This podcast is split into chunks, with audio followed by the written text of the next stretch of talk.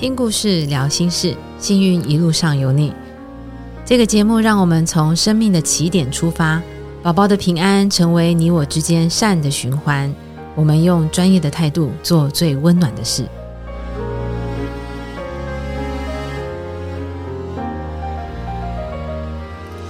各位听众，大家好，我是艾梅。幸运一路上有你，这个节目已经走到了第七集。从第一集胎儿诊所张东耀医师讲到胎儿热线的初心，然后我们陆续邀请到胎儿诊所各管师们跟我们分享在临床时的个案故事。这些故事的累积呢，都不断的在告诉我们，怀孕中的妈妈是脆弱的，她们很需要专业而且温暖的支持。那我们在临床上也看到，这些妈妈需要我们再陪她多走一段。所以胎儿医学振兴会需要一个让人感受到。温暖以及安定的社工师，于是我终于有了另外一位伙伴。我们欢迎齐安，艾美姐好，大家好，我是今年三月才刚加入台湾胎儿医学振兴会的伙伴。那与我们坚强的团队成员们一起协助关怀异常胎儿家庭。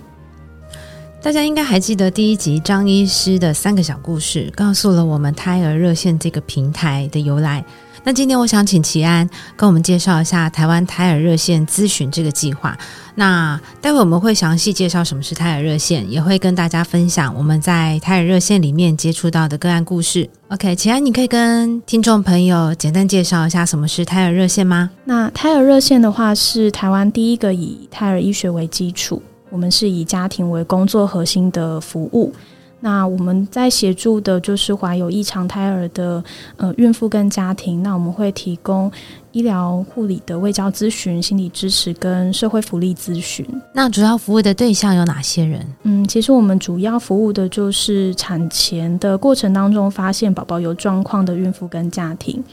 那他们可能会想要知道，嗯，宝宝的疾病是什么状况啊？那出生之后，嗯，可以怎么样去做治疗？还有怎么样去做照顾？社会上有没有哪一些相关的福利资源是可以支持家庭去养育宝宝的？那呃，有一些父母或家庭，他们可能会不晓得该不该继续怀孕。那对于这个决定，呃，要去做处理，其实是有点困难的。对于整个孕期都感到非常焦虑。那其实也有一些状况是在产检的时候就意外的发现宝宝已经没有心跳了，去当小天使了。那有一些家庭孕妇他们会感到非常的忧郁、悲伤，不知道该怎么样走出来的家庭，这些都是我们服务的对象。这工作不容易，也很沉重。那我知道，其他你们当时在筛选这一批志愿服务者的时候，也有很严格的标准。那会是谁来提供这样的咨询服务呢？嗯，我们有一群来自全台各地、具有专业背景的志工团队，也就是我们的九位公益咨询员。那里面有妇产科的护理师、儿科的护理师，呃，也有遗传咨询背景的护理师，那还有心理师跟社工师。其实我们的伙伴他们都是医疗临床跟社会福利领域的工作者，因着对于助人工作的热忱，所以就成为了我们一起同行的伙伴。我刚听到了九位咨询员，他们都有非常专业的背景。我想这在志愿服务领域里面是非常大的亮点诶。但是护理师、心理师或社工师，他们应该都有自己的正职。这个在这个计划当时招募的时候，有没有遇到很大的困难呢？嗯，确实这个标准看起来设的还挺高的。那我们一开始在招募的时候，呃，也还蛮担心说会不会没有人想要跟我们一起参与这项服务。不过后来其实我们就发现，呃，当我们真心想要完成一件事情的时候，特别是在助人工作上面，我们总是会碰到很多伙伴们共享盛举。那非常顺利的，在一个月之内，我们就招募到了来自全台各地那自愿提供这样子专业服务的医疗人员。那跟着我们一起来帮助这些有需求的爸妈，呃，我在这边也要先谢谢他们，就是愿意无私的奉献自己的专业跟休息的时间，提供给这些孕妇跟家庭这么多的协助。嗯，那有需要的家庭，他们要如何预约胎儿热线呢？嗯，其实可以透过我们线上预约表单的填写，那或者是说直接跟呃振兴会这边做联络，可以是电话直接打进来，或者是透过我们的官方赖账号。那完成预约咨询的申请之后，我这边会先打个电话联络，呃，做一下初步的电话咨询跟评估，那再把嗯就是比较迫切需要呃处理的状况再媒合给比较合适的公益咨询员。那我们这边会发送 Google Meet 的连接给咨询员以及家庭。那我们会透过线上的方式去进行咨询。那另外还有一个方式是，就是透过电话的方式。嗯，好，我们整理一下。刚刚齐安说，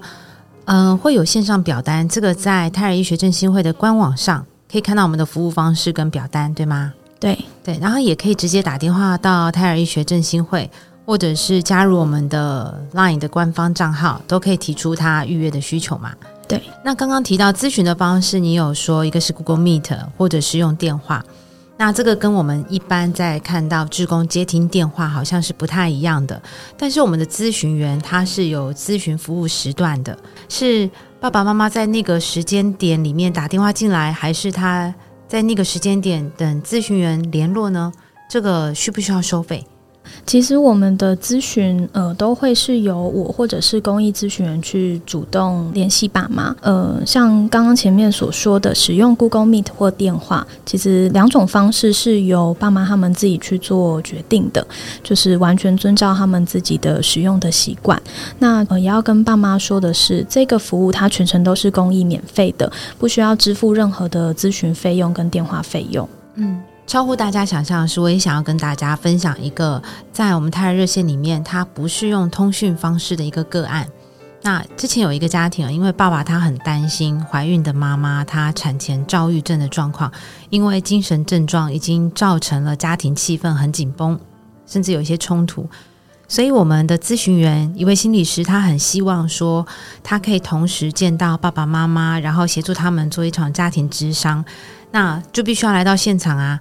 所以那天我们的心理师的确来到了现场，也等候我们的爸爸妈妈。在等候跟咨商的期间，整整花了一个下午，都是无偿的陪伴。这刚刚好可以回应到刚才你讲的，他们真的是付出他们的专业以及他们的时间在陪伴我们的爸妈。好，那我这边也分享一下，其实我们这个胎儿热线的服务，它也是。横跨不同的国度。那前一段时间，我们也碰到，就是有一个呃常年旅居在国外的妈妈，她自己透过线上的方式去提出了咨询的需要。那主要是因为宝宝有基因的问题。那因为妈妈她比较熟悉台湾的医疗的状况，所以她也想问问看，就是台湾这边的医疗的经验。那我还记得那时候，因为呃时差的关系，所以电子邮件来来回回好多封，才终于敲定了服务的时段。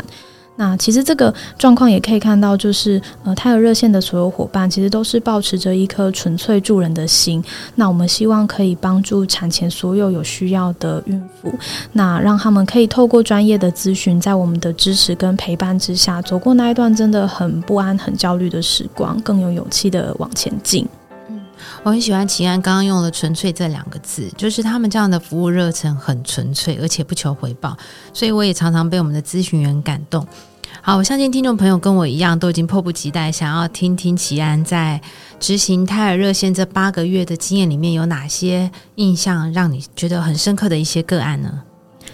嗯，我们目前主要的服务对象还是以胎儿诊所的转介为大宗。那其实目前的状况就是，医师或者是放射师他们在诊间发现。爸爸或是妈妈他们有需要协助的时候，嗯，我们就是会立刻呃前往去提供支持。那有一些个案，他是在产检的时候就发现宝宝是有状况的，那转接到胎儿诊所，呃，像这样子的状况的话，我们就会尽量在呃他还在等待准备要胎检的过程当中，就先进到候诊区去陪伴跟关心。那我还记得前几个月有一个孕妇，她是在妇产科的诊所，呃，就被产检医师告知说，宝宝的心脏看起来好像呃比较厚一点，然后心脏的血流看起来也有一点怪怪的，所以妈妈她非常的担心，她就自己到了呃去医院去做第二次的确认。那去医院的医师也建议她说，可能还是要到胎儿诊所这边来看一下宝宝到底是什么状况。那我还记得他那一天来诊的时候，嗯，就是我就邀请妈妈到我们呃候诊区旁边有一个会谈的小空间，是一个比较独立的空间，可以隔绝其他呃，就是也是在候诊的爸妈。那我坐在他的对面，其实嗯，口罩掩盖不住他深深的黑眼圈了，我可以感觉到他真的好累好累，呃，也有可能是真的是已经好几天都睡不好了。他的神情也显现出他其实很紧张，然后肢体语言非常的紧。紧绷跟僵硬。那当然，在一开始我有告诉他说，胎儿热线的服务内容有哪些，还有就是今天我为什么会坐在这里跟他讨论这件事情的原因。那其实妈妈听到这里，她就她就哭了。那后来再继续深入的关心，才知道说，呃，原来是因为就是他们家还有一个老大，就是大宝，他还没有上幼儿园。那因为妈妈跟先生他们原生家庭的长辈都已经不在了，所以在照顾上面其实是没有替手的。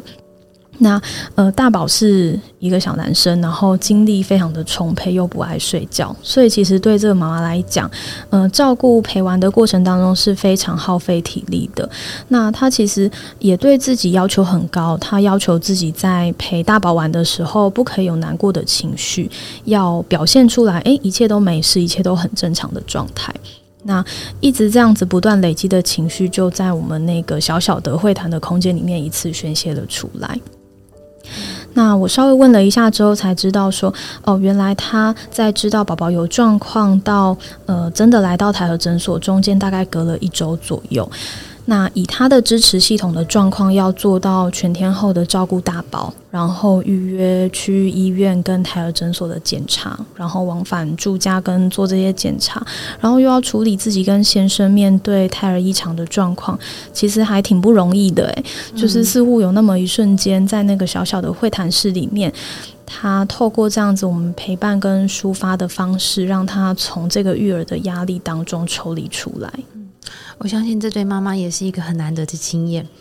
然后，刚这一段过程里面，我听到了齐安的专业，就是一个专业的社工，他很擅长从非口语的脸部表情、口气或肢体动作，在那个当下，他可以觉察到妈妈的需要。那我相信齐安也留意到他旁边的系统，比如说陪伴他来的爸爸，因为当天大宝跟爸爸都在嘛，对。呃，我们知道怀孕的时候发现异常，承受最大压力的的确是妈妈，但是重要的是，她旁边有没有人可以马上接住她？所以齐安当时有没有发现爸爸在身边的一些反应？其实，在我们会谈的过程当中，爸爸他就完全扮演了一个呃妈妈他非常坚强后盾的角色。我在会谈室里面跟妈妈在聊这些过程的时候，其实爸爸他就是在候诊区陪着我们。刚刚前面讲说那个精力非常旺盛的大宝，他在探索陌生的候诊区，到处跑来跑去。所以其实，嗯，在这个会谈的过程当中，我觉得某种程度也是让妈妈可以呃暂时抽离母职的这件事情了。那妈妈也跟我讲说，在这个过程当中，她有发现她先生其实是很支持的。在知道宝宝的状况之后，先生就毫不犹豫的跟他讲说：“没关系啊，就是以后回诊的时间就是我休假的时间，我们就带着大宝一起去。”我听到启安刚分享这个个案，其实跟我们目前很多的其他个案都有类似的情绪，比如说面对异常宝宝时候的焦虑跟难过。但比较不太一样的是，他有一个很给力的神队友，可以帮他分担照顾大宝的压力。可是我想啊，对于齐安，你用这个妈妈来当成印象最深刻的个案分享，我相信你一定还有一些小秘密，对不对？对，确实在陪伴这个妈妈的过程当中，在最后的时候，我也得到了她很宝贵的回馈了。呃，那时候是跟她的第二次见面，与第一次见面大概隔了两周左右，是她回到台的诊所在做追踪。那一样的会谈空间里面，其实我可以感受到，经过时间的沉淀，还有之前就是上一次在诊间里面，呃，跟医生讨论这个胎儿的疾病的状况之后，确实这段时间的呃沉淀，它好多了。那在最后送妈妈下楼的时候，他在电梯里面就告诉我说：“诶，她的热线真的很温暖诶。那这句话确实也给了我们非常非常多的努力啦，也让我知道说，其实我们现在正在做的这件事情，它是对的，也是很值得的。嗯，谢谢亲爱的回馈。每次听到这样子，我都会告诉自己说：加油。我们常常会聊一下我们现在正在服务或者是追踪个案的状况，然后。跟齐安互相分享以及打气一下。呃，因为我们知道，其实来自胎儿诊所大多的异常个案，它都是在胎检里面发现异常结构的宝宝。我们当然可以理解这些家庭他在面对抉择时候的困难，但是我想问一下齐安，有没有遇到一些家庭是其实呢，宝宝他没有状况，但是妈妈会因为怀孕这件事情感觉到。异常的焦虑而需要我们介入陪伴的例子吗？其实我们都知道，从备孕开始，怀孕生产到成为父母，这个过程它本身就会带来不少的压力跟角色的改变。那我还记得前一段时间有一位妈妈，她是透过线上表单的方式提出预约咨询。那她在表单的当中填写她的烦恼，她是说，嗯，就是两次的流产经验跟目前第三次的意外怀孕，让她非常的惊吓，不知所措。那不知道该怎么样去面对这样子的状况。在跟他取得联系之后，就是我们看到了妈妈的处境。前面两次失去宝宝的经验真的很痛很痛，所以这次意外的怀孕真的也让他压力还挺大的。那经过了几次联系之后，我们有顺利没合到公益咨询员。那在某个呃夜晚，大概我们公益咨询员花了快要一个小时左右的时间，陪伴妈妈一起去看到她目前的状况。这个过程当中，我们也知道，呃，她两次的流产的经验，一次是在呃宝宝在肚子里面就没有心跳的引产，一次是要去妇产科诊所产检要领妈妈手册的那一次，呃，就意外发现到说胚胎萎缩了。其实不管是什么状况的失胎的经验，都已经造成她心理上面很大的创伤跟自我怀疑。那在这一次发现意外怀孕之前，其实她也恰巧碰到了就是台湾疫情的高峰，她也不幸的就是染疫了。那因为症状比较严重一点，所以有用了症状治疗的西药。所以某部分她的担心也来自于说，前面这一段时间她的用药会不会影响到宝宝的异常？那她其实最担心的就是没有办法留下这个宝宝，那让家中所有的长辈啊，其他的成员都再次。的期待落空，怀孕这件事情本身就让她压力很大，所以不管是她自己或是先生的期待，还有原生家庭的一些压力，都让她非常的焦虑，所以。在咨询的过程当中，妈妈就跟我们分享，嗯，其实她先生的原生家庭那边是非常重视台湾民间传统的一些节庆，像之前有碰到是清明年假要回去祭祖，但是因为她连续两年都怀孕的关系都没有回去，但是又在隔了一段时间之后失去宝宝的状况，她始终都没有办法带着一个宝宝回去，所以其实她也非常难过的说到，她就告诉我说。嗯，我是不是真的还能够有一个孩子？嗯，听到妈妈她对于自己怀孕又失去宝宝这样子历程，感觉到很自责、内疚，然后甚至对自己能不能再当一个母亲感觉到很怀疑。那的确，前面两次流产的经验会让她觉得很痛苦，然后现在很快的嘛，您刚刚讲说她三次怀孕的时间非常的密集。这次又怀孕了，那她是在周数很小的时候就把这样子的状况告诉我们。对她这一次呃做线上咨询的预约的时候，其实是刚满五周的时候。嗯，可能在产检院所还没有听到心跳之前，都不会发给妈妈手册嘛。所以对这段焦虑的历程，可能要持续很久。那吉安现在这个妈妈状况还好吗？嗯，目前都是有持续在关心当中。嗯，好。我们也很期待妈妈可以顺利生产。那齐安刚刚分享的这个妈妈的焦虑啊，包括她在怀孕时候产生的压力，对于用药的担心，其实很多的妈妈都会有这样子的想法，就是在宝宝检查以外，好像还有很多意外的风险。那这个其实也让我想到，我几个月之前陪伴的一个妈妈，第一次接到这个妈妈电话的时候，我就听到她说：“我现在二十六周了，我可以把孩子生出来吗？”还是我可以不要生了？大家可以想象这两句话对于我当时接听电话的时候有多害怕。嗯，他会直接问说：“我可不可以把他现在就拿出来？”电话里面的情绪哦是非常激动的。我们当下其实没有办法好好的谈，我只知道他有服用抗忧郁的药物，可是病况很明显的没有被控制住。后来他的家人哦在催促他，他必须要挂下电话。所以当下我在想，惨了，如果这通电话挂下以后，我会不会失去个案，或者是这个宝宝？我情急之下的确跟他交换了 line，这个的确跟我们助人的原则有些违背，可是这就是缘分了。我后来呢一路陪着他二十七周，他最后还是进了精神科的病房，病房里面不能带手机，所以虽然不能直接跟他通话，但是我每隔几天就会打电话到病房去了解他的状况，一直到他三十五周出院以后，他出来就会跟我报平安哦。呃，虽然在整个怀孕过程里面，她还是很担心她的用药会不会造成宝宝的影响，但是我有看到她忧郁的精神症状，她有被控制住了，也不会产生一些坏念头。那很高兴是两周之前，他终于把宝宝生下来了。他传给我们一张宝宝很可爱的照片，然后又报了一次平安。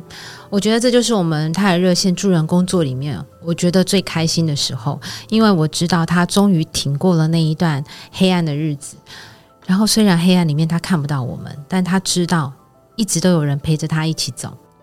嗯，没错，呃，公益咨询人的陪伴啊，除了倾听妈妈的感受之外，也给了她很多支持。那在必要的时候，我们也会提供一些建议，呃，比方说像用药是不是会影响胚胎的健康啊？这个部分就呃必须要去咨询专业的产科医师。那我们也会告诉妈妈说，呃，跟伴侣怎么样有效的去做沟通。那我还记得曾经有妈妈跟我讲过说，呃，在孩子还没有顺利抱到手之前。一切都非常的虚无缥缈，那我们就会告诉他说，这样子的感觉或许短时间内不会消失，因为怀孕是一趟好几个月的旅程。但无论在这之后，我们又再遇到了什么需要胎儿热线的时候，我们都会在。各位听众，胎儿热线呢，的确是台湾目前第一个，也是唯一一个针对异常胎儿的怀孕家庭所提供的支持服务。我们已经累积了八个月的陪伴经验，我们知道我们可以帮忙，也让妈妈知道你们是有人帮助的。如果你曾经一个人承担这一切的话，请你打破沉默，告诉其他需要的家庭，有胎儿热线可以陪伴他们走一段。下一集我们一样邀请齐安跟我们分享目前振兴会帮助妈妈的另外一个很重要的服务方案。我们欢迎大家下周线上见喽，拜拜，拜拜。